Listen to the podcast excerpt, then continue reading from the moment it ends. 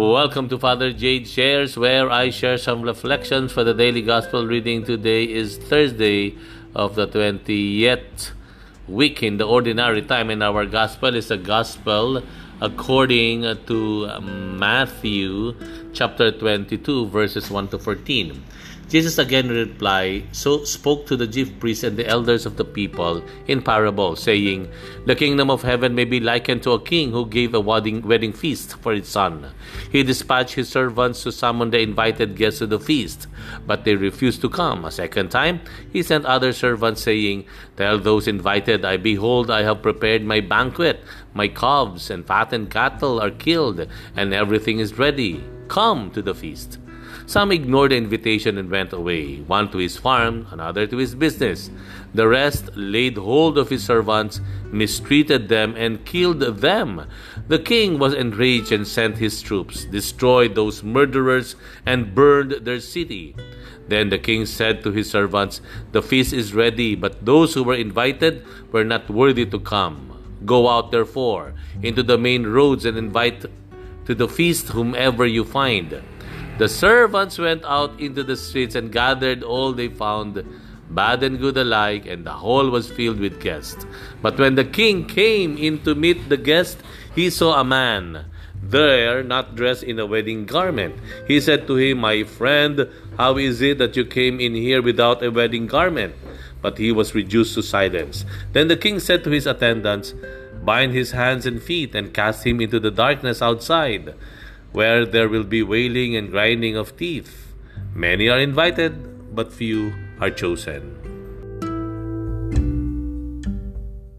Arugtong po ng Ebanghelyo kahapon, itinuloy ng Panginoon ang pagsasalarawan ng kaharian ng Diyos, kung paano daw kumilos ang Diyos.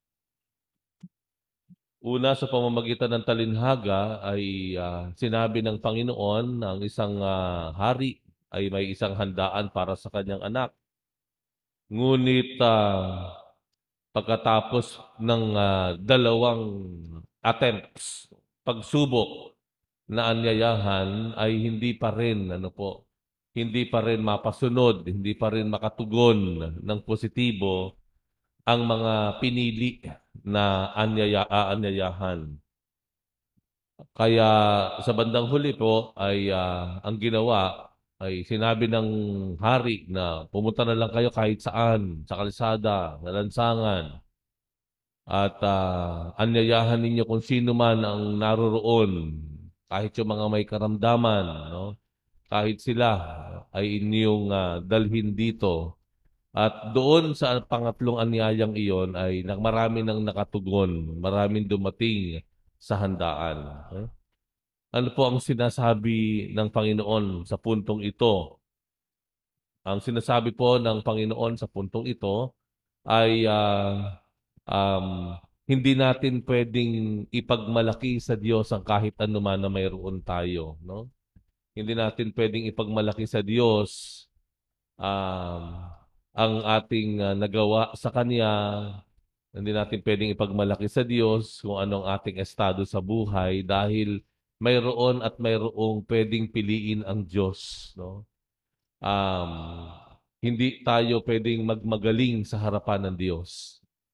Hindi tayo pwedeng magmalaki sa Kanya. Dahil mayroon at mayroon pwedeng piliin ang Diyos sa atin uh, ito ay uh, lalo pat totoo sa mga uh, Hudyo na nasa posisyon ng panahon na iyon. Ano po?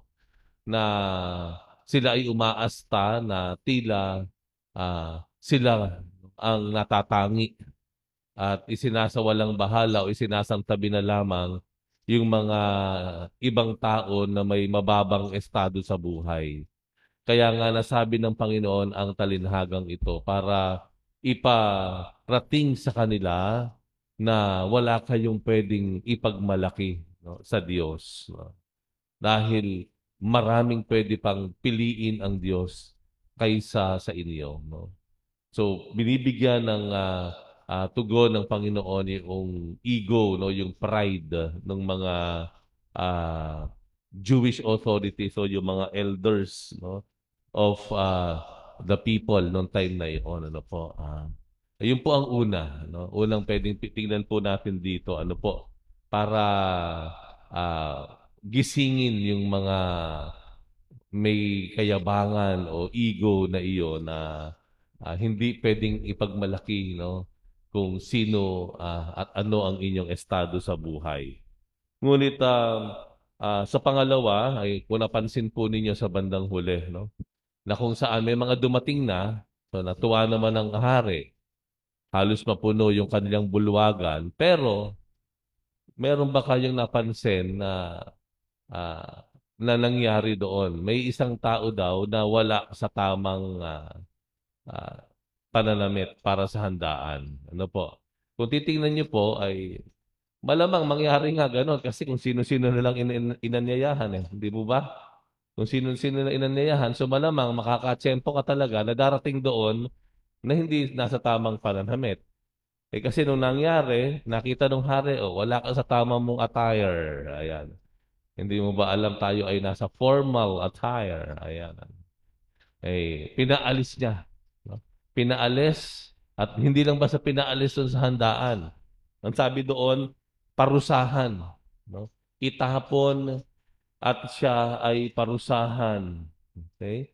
Ano ibig sabihin po noon? Ang Diyos ba na, na, na ang ang Diyos ba ay ah, ah, kailangan lagi tayong ah, maayos ang pananamit, no? Ah, hindi ba hindi ba kung ako ba ay nasa damit na pambahay lamang, hindi ba ako tatanggapin ng Diyos? Ah, hindi po 'yon. Hindi po 'yun ang ibig sabihin ng Panginoon. Ang ibig sabihin po noon ay yung tao ay sumisimbolo doon sa pagsisisi o pagpapakumbaba. Yun ang ibig sabihin ng Panginoon. Ano po? Ha? Pagsisisi at pagpapakumbaba. Na ang ibig sabihin ng Panginoon sa talinhaga, kung hindi tayo magsisisi, ganung alam naman natin tayo ay ah, nagkasala. Ano? Kung hindi tayo magpapakumbaba, eh, isa lang naman talaga ang hahantungan natin. Ang hahantungan natin ay kapahamakan, kaparusahan. No? Na, na para sa mga taong hindi naging ah, matuwid o hindi nakatugon ng tama sa tawag ng Diyos. No? Ah, ang pagpapakumbaba. No? Ibig sabihin po, ah, magkamali man tayo, nag-asta man tayong magaling at mayabang, pwede naman tayong bumalik, magbalik loob sa Diyos kung magpapakumbaba lang tayo. Yun lang naman po ibig sabihin ng Panginoon. Ano po? Ha? Kahit tayo ay ah, sabihin na natin nagkulang ng ilang beses, nagkamali sa Diyos, nakalimot sa Diyos. Ang nais lang naman ng Diyos ay magpakumbaba tayo. Yun, yun naman ang gusto natin. Ano? Halimbawa, nung isang araw po, yung kaibigan ko ay nanakawan yung kanyang ah, yung kanyang restaurant, no? Nanakawan yung restaurant, no? Eh nakita sa CCTV yung mukha. Ano po? Dinala sa sa pulis. Eh kilala ng mga pulis, no? Eh buriin nyo, nagnakaw ba naman? Talagang ang lakas ng loob eh. Walang, walang maskara lahat. No? Kitang-kita sa CCTV yung mukha. Nahuli, iniharap ngayon dun sa kaibigan ko. Siyempre, galit na galit yung kaibigan ko dahil ah, siya yung itong nananahimik at nagsusumikap sa buhay tapos nanakawan pa siya. Ano po? Pero, nagulat siya. No? Nagulat siya dahil talagang nagmamatigas ni hindi nag-sorry yung ah, binatilyo no na na nag na, nahuli sa pagnanakaw ano po ah. ang sabi niya sa akin father kung nag-sorry lang siya sabi niya ganun sa akin kung nag-sorry lang siya hindi ko siya kakasuhan no kung hindi ko siya papauuwiin ko na lang sa bahay yan kung nag-sorry lang siya kaya kahapon, nag-text sa akin yung kaibigan ko, lungkot na lungkot siya. Kasi mukhang tinuluyan na no, yung binatilyong iyon. Na sana, na sana, bagamat siya ay nasaktan, no, na, na-offend dahil sa kanyang pagsusumikap, eh, nanakawan pa siya, eh, handa naman siya magpatawad. Ang problema lang, ni hindi nag-sorry sa kanya nung mahuli. No? I, I think kung, kung ang tao ganun ang pwedeng ganun ang ating attitude, eh how much more sa Diyos, no? How much more sa Diyos na higit na nakakakilala at nakakaunawa sa atin. yung pagpapakumbaba lang. no? Mag-sorry lang tayo. Kaya, mag-sorry lang tayo. Mananatili tayo sa isang malaking handaan ng Diyos. no? Sa isang masayang pagtitipon o ah, pagdiriwang ah, sa kaharian ng Diyos.